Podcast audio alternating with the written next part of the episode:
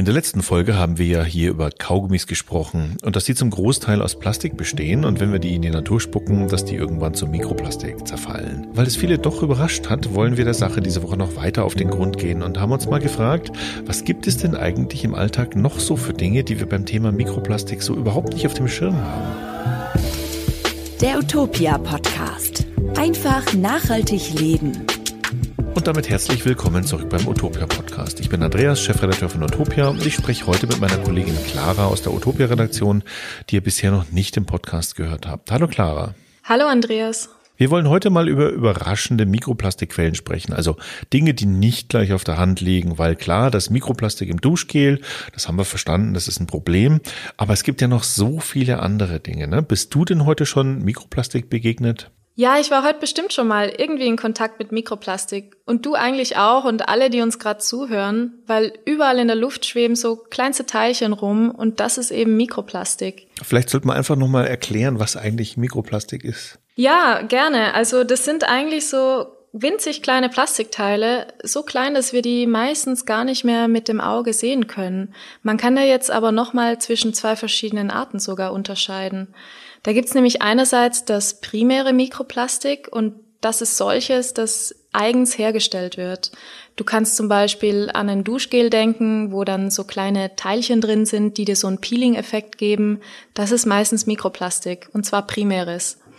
Dann gibt's auch noch sekundäres Mikroplastik und das äh, entsteht, wenn sich größere Plastikteile so lange aneinander reiben, dass die zerfallen in ganz, ganz kleine Teile. Zum Beispiel, wenn du ein Obst in so einer Plastikverpackung kaufst und diese Plastikverpackung dann irgendwo in der Umwelt liegen bleibt. Das Problem daran ist eben, dass diese Teilchen in der Natur liegen bleiben und dann für ziemlich viele Probleme sorgen. Das kann auch in den Meeren vor allem sein, weil Fische essen diese Mikroplastikteilchen, der Fisch landet dann wieder bei uns auf dem Teller und wir essen das Mikroplastik mit. Also das ist ein riesiges Problem und in Folge 14 haben wir schon mal über Mikroplastik in den Meeren gesprochen. Da könnt ihr gern mal reinhören, wenn ihr speziell zu diesem Thema noch mehr wissen wollt. Genau, in dieser Folge wollten wir ein bisschen einen anderen Fokus setzen, nämlich wir wollten mal über Mikroplastik-Facts sprechen, die ihr vielleicht noch gar nicht kanntet. Und ich fange direkt mal mit einem Fakt an, der, äh, den ich auch nicht kannte, bis vor einem Jahr ungefähr. Wahrscheinlich, weil es da einfach noch keine Studie gab, ähm, vielleicht aber auch, weil keiner es hören wollte oder weil keiner darüber reden wollte.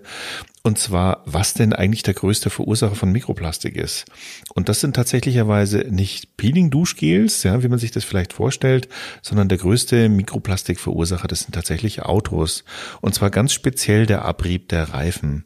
Das Umweltbundesamt hat herausgefunden, dass der Reifenabrieb pro Jahr 60.000 bis 110.000 Tonnen Mikroplastik in die Umwelt ausstößt und das allein in Deutschland. Ja, krass, das ist ja richtig, richtig viel. Ja, voll. Und um das mal ins Verhältnis zu setzen, ne, aus der Kosmetik kommen etwa 500 Tonnen Mikroplastik in die Natur. Über die Kleidung und Plastikfasern in der Kleidung vielleicht 400 Tonnen ja, pro Jahr und Autoreifen bis zu 110.000 Tonnen, ja, ganz andere Dimension. Zugespitzt könnte man sagen, ne, wenn man Auto fährt, dann fährt man nicht nur eine Tonne Stahl durch die Gegend, sondern auch äh, einige Kilo Plastik und ein Teil davon, nämlich die Reifen, reibt man irgendwie am Teer der Straße ab und eigentlich könnte man ähm, am Ende vom Jahr einfach mal selber so ein paar Kilo Plastik ins Meer kippen und hätte den gleichen Effekt. Aber wenn das jetzt so ein riesiges Problem ist, was kann man denn dagegen eigentlich tun? Also man muss sagen, bei den Autoreifen tatsächlich wenig. Man könnte zum Beispiel weniger Auto fahren, aber so einfach ist es natürlich nicht. Ne? Also äh, die Leute, die Auto fahren, können oft nicht darauf verzichten. Was man machen könnte, wäre zum Beispiel kleinere und leichtere Autos zu fahren, ja, statt schwere Suffs, weil ähm, je größer das Auto, desto mehr Reifenabrieb und so ein SUV zum Beispiel, der hat eben auch sehr dicke und schwere Reifen, da geht einfach mehr los. Ist jetzt ein bisschen Spekulation, äh, kenne keine Studie dazu, aber das ist eigentlich so gesunder Menschenverstand. Aber könnte man nicht einfach an den Reifen selber irgendwie was ändern? Ja, das ist was, woran tatsächlich schon gearbeitet wird. Also ähm, biologisch abbaubare Reifen, das muss die Industrie irgendwie entwickeln, aber da gibt es noch nichts, was irgendwie marktreif ist. Vielleicht, äh, oder sagen wir mal, hoffentlich erleben wir das noch. Ja. Aber als Fußgänger dürfen wir sowieso nicht den ersten Stein werfen, denn es gibt eine andere Studie, wonach Schuhe auf Platz sieben des Plastikabriebs Gips stehen. Ne? Und auch da kann man wenig tun, weil wir können ja nicht einfach barfuß durch die Städte gehen. Das funktioniert einfach nicht. Man sieht da, dass das eigentliche Problem ist, dass wir viel zu viel Plastik verwenden und ähm, dass wir uns jahrzehntelang nicht darum gekümmert haben, dass wir da eine biologisch abbaubare und umweltfreundliche Alternative haben. Ja, was ich eigentlich noch schlimmer finde und auch ziemlich eklig, ich habe ja vorhin schon gesagt, zum Beispiel beim Fisch, da essen wir Mikroplastik mit. Das ist jetzt nicht nur beim Fisch so, sondern bei ganz vielen Sachen. Wir haben das ja auch bei den Kaugummis letzte Woche besprochen. Kaugummis bestehen oft aus Plastik, aber am Ende spucken wir die Kaugummis halt wieder aus. Das heißt, die landen dann im Müll. Aber trotzdem essen wir Mikroplastik mit und wir atmen das auch sogar ein. Und das ist richtig viel. Das sind nämlich ganze fünf Gramm pro Woche. Also stell dir das mal vor, das ist eine ganze Kreditkarte. Das finde ich wirklich krass. Das hat nämlich eine Studie herausgefunden, die vom WWF beauftragt wurde. Und du kannst dir das so vorstellen, als würdest du einmal in der Woche Geld abheben und dann am Ende einfach noch die Karte mitessen. Leckerschmecker. Ja, genau. Also irgendwie Mikroplastik umgibt uns überall. Vor allem aber halt in der Luft und im Trinkwasser. Du kannst dem eigentlich nicht wirklich entgehen. Was aber eigentlich das Erschreckende dran ist, wir wissen noch gar nicht wirklich, was das für uns gesundheitlich bedeutet. Also da gibt es noch nicht genügend Forschung dazu oder Studien, was denn eigentlich die Langzeitfolgen davon sind. Ja, also erste Anzeichen weiß man schon. Also typischerweise im Meer sammelt sich an dem Mikroplastik, ähm, sammeln sich Schadstoffe an und praktisch durch den Verzehr dieser Mikroplastikteile ähm, nehmen Fische dann zum Beispiel diese Schadstoffe im, im vermehrten, im vermehrten Umfang zu sich. Ähm, könnten mir vorstellen, dass das bei uns ganz genauso ist. Da muss halt noch viel geforscht werden. Wir haben mal nachgeschaut, wie viel Plastik denn wir eigentlich so ins Meer werfen. Und ähm, das ist laut WWF pro Minute eine ganze Wagenladung. Also stellt euch einfach mal einen LKW vor, der ist hinten voll mit Plastik. Damit fahren wir ans Meer, kippen das rein und das machen wir pro Minute einmal. Slosh, schon wieder einer und in einer Minute der nächste. Ja. Und das machen wir schon eine ganze Weile so, weil nämlich Plastik ja schon seit den 50ern boomt. Also seit den 50ern sind wir völlig plastikverrückt. Mm, und seitdem hat die Menschheit, ich habe hier eine Zahl, acht Milliarden Tonnen Plastik produziert. Und jetzt kommt andere Zahl, 70 Prozent, also drei Viertel davon haben wir auch schon wieder weggeschmissen. Ja, Um sich das mal zu visualisieren, Berlin ja, wiegt ohne Einwohner, da gibt es eine lustige Zahl, zwei Milliarden Tonnen. Also wir haben ganz Berlin mit allen Häusern, allen Autos, allen Straßen und so weiter viermal hergestellt aus Plastik und haben dann ähm, ein Dreiviertel davon einfach mal weggeschmissen inzwischen. Ja, dieses ganze Mikroplastik, das verteilt sich dann ja auch überall. Also die sind so klein, diese Partikel, dass die dann fliegen. Also die fliegen natürlich nicht selber, aber der Wind verteilt die dann und die kommen dann zum Beispiel bis in die Antarktis. Es gibt da auch eine interessante Studie dazu. Da wurde in den Pyrenäen eine Bergregion untersucht, eine ziemlich entlegene Bergregion. Und da wurden so große Mengen an Plastikteilchen gefunden, wie es eigentlich sonst nur in Paris der Fall ist. Also eigentlich in der Großstadt. Und die können dann nur über die Luft dahin gelangt sein. Was ich auch ganz interessant finde, was auch viele nicht wissen, ne? Plastik kann nicht nur durch die Luft ähm, in die Welt gelangen und transportiert werden, sondern ähm, auch durchs Wasser und Plastik selber, also Mikroplastik, kann auch flüssig sein. Ja, ja das finde ich auch ganz interessant, vor allem die Definition eben von Mikroplastik, weil die meisten Hersteller, die definieren unter Mikroplastik eben nur die festen Teilchen und nicht die flüssigen. Und ich würde sagen, das ist nur scheinbar Ansichtssache, weil es gibt ja viele Produkte, die dann als Mikroplastik frei beworben werden, aber eben nur diese festen Teilchen nicht enthalten.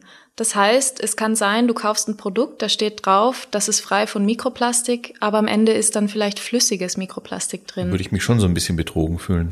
Ja, finde ich auch.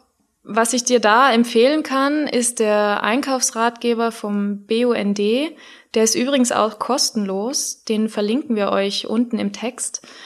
Da könnt ihr nämlich nachschauen, welche Produkte flüssiges Mikroplastik enthalten und festes Mikroplastik und welcher Kunststoff das genau ist. Also wenn irgendwo draufsteht, dass es frei von Mikroplastik ist, dann würde ich trotzdem noch mal hinten auf die Inhaltsstoffe schauen. Also wir lernen, Mikroplastik kann viele Formen annehmen und wir wollen jetzt mal genauer hinschauen und ein paar Einzelfälle uns angucken, ne, die wir nicht so auf den Schirm haben und gar nicht ahnen, dass es da vielleicht ein Problem mit Mikroplastik gibt. Kosmetika zum Beispiel. Ihr habt euch vielleicht alle schon mal ein Duschgel gekauft, wo so Plastikkörnchen drin steckten, ähm, nur damit man das Gefühl eines Peelings hat, was ich übrigens doppelt blöd finde, weil ein echtes Peeling ist es dann auch nicht äh, und es geht auch ganz anders. Aber auch sonst gibt es viel Mikroplastik in Kosmetik. Und was da am einfachsten hilft, um da nicht drauf reinzufallen, ist auf äh, Naturkosmetik zu achten. Zertifizierte Naturkosmetik, da gibt es so Siegel wie BDIH, NATO, EcoCert, die kommen ohne erdölbasierte Inhaltsstoffe aus und daher in den allermeisten Fällen auch ohne Mikroplastik. Ja, Da haben wir auch einen ausführlichen Guide dazu, der heißt Kosmetik ohne Mikroplastik. Den verlinken wir euch ebenfalls im Beschreibungstext. Was noch wichtig ist, das sind auch die Textilien weil bei Kleidung aus Synthetikfasern bei jedem Waschgang eigentlich so winzige Plastikteilchen rausgelöst werden. Das ist vor allem bei Sportkleidung der Fall, weil die oft aus synthetischen Fasern besteht. Und diese Teilchen, das ist eben Mikroplastik, die gelangen dann ins Abwasser und wenn die so klein sind, dass die nicht gefiltert werden, dann gelangen die am Ende auch durch den Klärschlamm auf die Felder und da wird unser Essen angebaut. Oder die gelangen am Ende dann in die Meere. Aber so Synthetikfasern, die sind jetzt nicht nur in Kleidungsstücken drin, die auch noch Plastik aussehen, wie eben bei Regenjacken oder Sportkleidung, sondern das kann auch ein ganz normales T-Shirt sein oder ein Pullover, weil das ist einfach billig, das so zu produzieren. Also man kann beim Kauf hinten einfach mal ins Schild schauen, woraus die Sachen bestehen. Ähm, wenn dann 100% Baumwolle draufsteht, ist es vielleicht auch angenehmer auf der Haut als ein Kunststoff. Und die Plastiksachen sollte man dann auch möglichst selten waschen. Und wenn man sie wäscht, dann schonend. Weil mit jedem Waschgang werden eben so Teilchen rausgelöst. Übrigens, wenn man Weichspüler benutzt, dann wird noch mehr Mikroplastik abgelöst und den braucht's in den meisten Fällen auch gar nicht. Ja, was auch immer wieder vergessen wird, das sind Zigarettenstummel, also die Filter von Zigaretten. Die schnippt man ja gerne mal in den Gully oder sonst wohin. Natürlich äh, keiner, der hier gerade zuhört, macht das, aber manche machen sowas ja. Ähm, und diese Filter bestehen oft aus einer Art Bioplastik, der sich in der Natur zwar abbaut, ja, aber dieses Abbauen, das dauert einfach ziemlich lange. Und bis das passiert, geben diese Filter Giftstoffe in die Umwelt ab. Da ähm, geht es zum Beispiel um Teere und um Schwermetalle in verschiedenen Ausmaß. Und ähm, Tiere, die sowas versehentlich verschlucken oder, oder für Futter halten und deswegen aufessen, ja, die vergiften sich auf diese Weise natürlich damit. Und die essen wir dann ja wiederum vielleicht auch nochmal mit. Ja, ganz genau. Und dabei müssten die Kippen ja gar nicht in der Natur landen. Ne? Für unterwegs könnte man sich einfach ein kleines Schraubglas besorgen. Ähm, mein Tipp ist hier ein kleines Gläslein von Kapern. Das ist nämlich super kompakt, ja. Oder einen kleinen Reiseaschenbecher, die gibt's auch fertig. Ähm, und falls man keinen Müllkübel in der Nähe hat, dann kann man da seine, seine Kippe reintun. Ist übrigens auch bei Brandgefahr und so ein Thema, dass man da auf die Entsorgung besser achtet. Ja, es gibt dann noch eine Plastikquelle, die mir eigentlich gar nicht so bewusst war, aber die besteht eigentlich teilweise oder sogar komplett aus Plastik und zwar ist das Glitzer. Glitzer? Ja, also kannst du dich vielleicht an so einen Bastelglitzer erinnern oder Glitzer, der oft in Lidschatten vorkommt oder auch in Lippenstiften. Wobei ich es bei den Lippenstiften sehr bedenklich finde, weil die trägt man ja direkt auf der Lippe, das heißt, man isst den ja irgendwie auch mit. Und da isst man eben wieder Mikroplastik mit. Wenn man sich dann jetzt abschminkt, dann kommt dieser Glitzer ins Abwasser und dann eben wiederum in die Kläranlagen als Dünger auf die Felder oder dann in die Meere am Ende. Und so kommen dann am Ende halt auch diese fünf Gramm Mikroplastik pro Woche zusammen, die wir eben essen. Es gibt da übrigens mittlerweile auch biologisch abbaubaren Glitzer als Alternative. Man kann natürlich auch einfach mal den Glitzer weglassen. Eine Sache, die ich noch ziemlich interessant finde, sind Farben und Lacke, weil die bestehen natürlich auch zu einem gewissen Teil aus Plastik. Jetzt streicht man ja nicht jeden Tag was an und Farbe ist ja auch was, was lange hält oder halten sollte. Ähm, aber Farben reiben sich eben ebenfalls ab und wenn sie plastikhaltig sind, dann gelangt auf diese Weise am Ende auch Mikroplastik in die Umwelt. Da habe ich eine norwegische Studie gefunden, die gibt zum Beispiel an, dass etwa 17 Prozent des Mikroplastiks, das in die Umwelt abgegeben wird, zum Beispiel von abgeriebenen Schiffslacken kommt. Ja, aber es hat jetzt ja nicht jeder ein Schiff zu Hause. Naja, aber man kann ja trotzdem darauf achten, Lacke und Farben ohne solche äh, Inhaltsstoffe zu kaufen. Allerdings sieht man das als Kunde halt ganz schwer. Ne? Ich nehme mal ein Beispiel. Ganz normale Wandfarbe. Das ist sogenannte Kunstharz-Dispersionsfarbe und die enthält Kunstharz. Klingt ein bisschen nach Baum, ne? ist aber kein Baum drin, sondern Kunstharz ist eben letztlich auch nur wieder Plastik. Auch da gibt es Möglichkeiten, es anders zu machen. Ihr findet zum Beispiel Farben mit Naturharzen oder Ölen. Es gibt auch sogenannte Lehmfarben oder Kalkfarben. Fragt einfach mal äh, in einem kleineren Malergeschäft, nicht unbedingt im Baumarkt. Die haben das vielleicht auch, aber ist halt, weiß nicht, ob die das dann so so ähm, offensiv hinstellen. Aber wenn man danach fragt oder im Internet zum Beispiel mal nach Öko-Wandfarbe sucht und dann aufs Utopia-Ergebnis klickt, dann ähm, könnt ihr da mehr darüber erfahren. Ja, wenn wir schon beim Thema Wohnen sind, ähm, in Bezug auf Mikroplastik, da haben mich auch die Putzmittel erstaunt. Es gibt nämlich so ein paar flüssige Putzmittel, wo tatsächlich Mikroplastik drin vorkommt. Das sind dann meistens solche für raue Oberflächen, wo dann so kleinste Teilchen drin sind, damit eben mehr Reibung entsteht und der Schmutz sich leichter lösen lässt. Aber das steht jetzt natürlich nicht explizit drauf, dass da Mikroplastik drin ist. Das heißt, man muss schon die Inhaltsstoffe lesen können. Wenn man das jetzt nicht unbedingt jedes Mal machen will, dann kann man sich auch einfach selber Putzmittel anmischen, zum Beispiel mit Natron oder Essig. Also man braucht da gar nicht viel dafür. Es kostet auch total wenig. Und wenn ihr da genaue Anleitungen dazu haben wollt, dann könnt ihr da mal in Folge 24 reinhören, weil da haben wir genauer darüber gesprochen. Aber worüber wir noch nicht gesprochen haben, das sind Tücher. Und zwar so Putztücher. Meistens, wenn man die kauft, dann sind die ganz oft aus Mikrofaser. Und das ist wie bei der synthetischen Sportkleidung, also die bestehen am Ende aus Plastik und da lösen sich auch immer so kleine Teilchen raus. Da habe ich mich schon längst gefragt, warum muss heutzutage eigentlich alles aus Mikrofaser sein? Ja, genau, aber da gibt's eigentlich eine einfache Lösung. Und zwar kannst du ein altes Bettlaken einfach mal zerschneiden. Das wäre vielleicht eh schon reif für den Müll dann kannst du das als Putzlappen verwenden, immer wieder waschen. Da ist dann auch kein Kunststoff drin und vielleicht hast du auch irgendwo ein altes Shirt rumliegen, das du einfach zerschneiden kannst.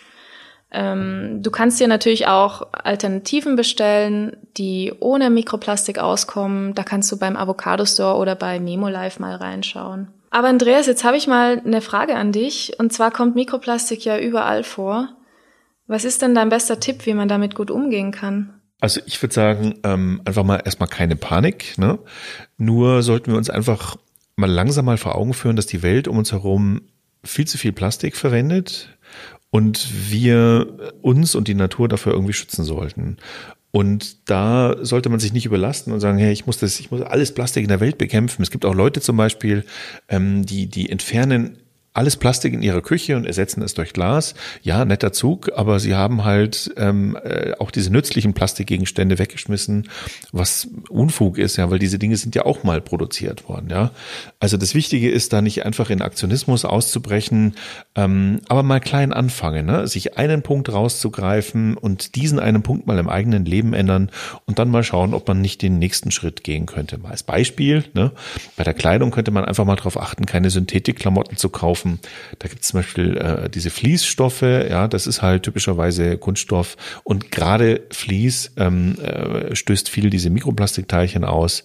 Ähm, und warum kann es nicht einfach ein ganz normaler Wollpullover sein? Und ähm, dann gibt es noch die Möglichkeit, bei vielen Produkten einfach mal auf die Siegel zu achten, die ähm, zeigen, ob da Mikroplastik drin ist oder nicht. Kannst du da mal ein paar von diesen Siegeln nennen, die du empfehlenswert findest? Ja, also da, da gibt es einige recht neue. Ähm, da sieht man auch, dass das Thema ähm, spannender wird. Zum Beispiel haben Edeka und Netto ein Siegel namens Mikroplastikfrei entwickelt. Und da kann man sich schon sehr gut drauf verlassen. Ich finde es nämlich ziemlich vorbildlich, weil die haben sich an der Definition des BUND orientiert. Und da weiß man einfach, da ist kein Mikroplastik drin. Übrigens auch kein flüssiges Mikroplastik. Bei Aldi-Produkten findet man auch ein Siegel. Ähm, das heißt frei von Mikroplastik. Und bei Rossmann gibt's was, das heißt Rezeptur ohne Mikroplastik. Es gibt sicher auch noch andere, zum Beispiel Flussticks plastikfrei. Ähm, sicher sind nicht alle perfekt. Es gibt zum Beispiel ähm, immer noch die Möglichkeit, dass ähm, sogenanntes Bioplastik verwendet wird. Aber diese Siegel sind schon mal ein sehr guter Anfang, um das meiste Mikroplastik einfach mal zu vermeiden. Ja, man kann auch einfach mal Leitungswasser trinken statt Mineralwasser aus Plastikflaschen, weil diese Flaschen, die kommen halt auch nicht immer alle in den Müll und am Ende wird dann vielleicht Mikroplastik draus. Also man kann beim Einkaufen auch ganz allgemein mal darauf achten, mehr unverpackt zu kaufen, sich einfach so ein Gemüsenetz mitzunehmen oder Ausschau zu halten nach Läden, wo man sich zum Beispiel Nudeln abfüllen kann in die eigenen Behälter. Weil alles Plastik, ähm, was wir produzieren und dann nicht richtig entsorgen, das landet am Ende irgendwo in der Natur und zerkleinert sich zu sekundärem Mikroplastik. Ja, Dinge ohne Plastik selber machen kann auch ein bisschen helfen. Ein Beispiel ist das Peeling, das man zum Beispiel aus Kaffeesatz und Öl machen. Ich glaube, du hast ja schon erwähnt.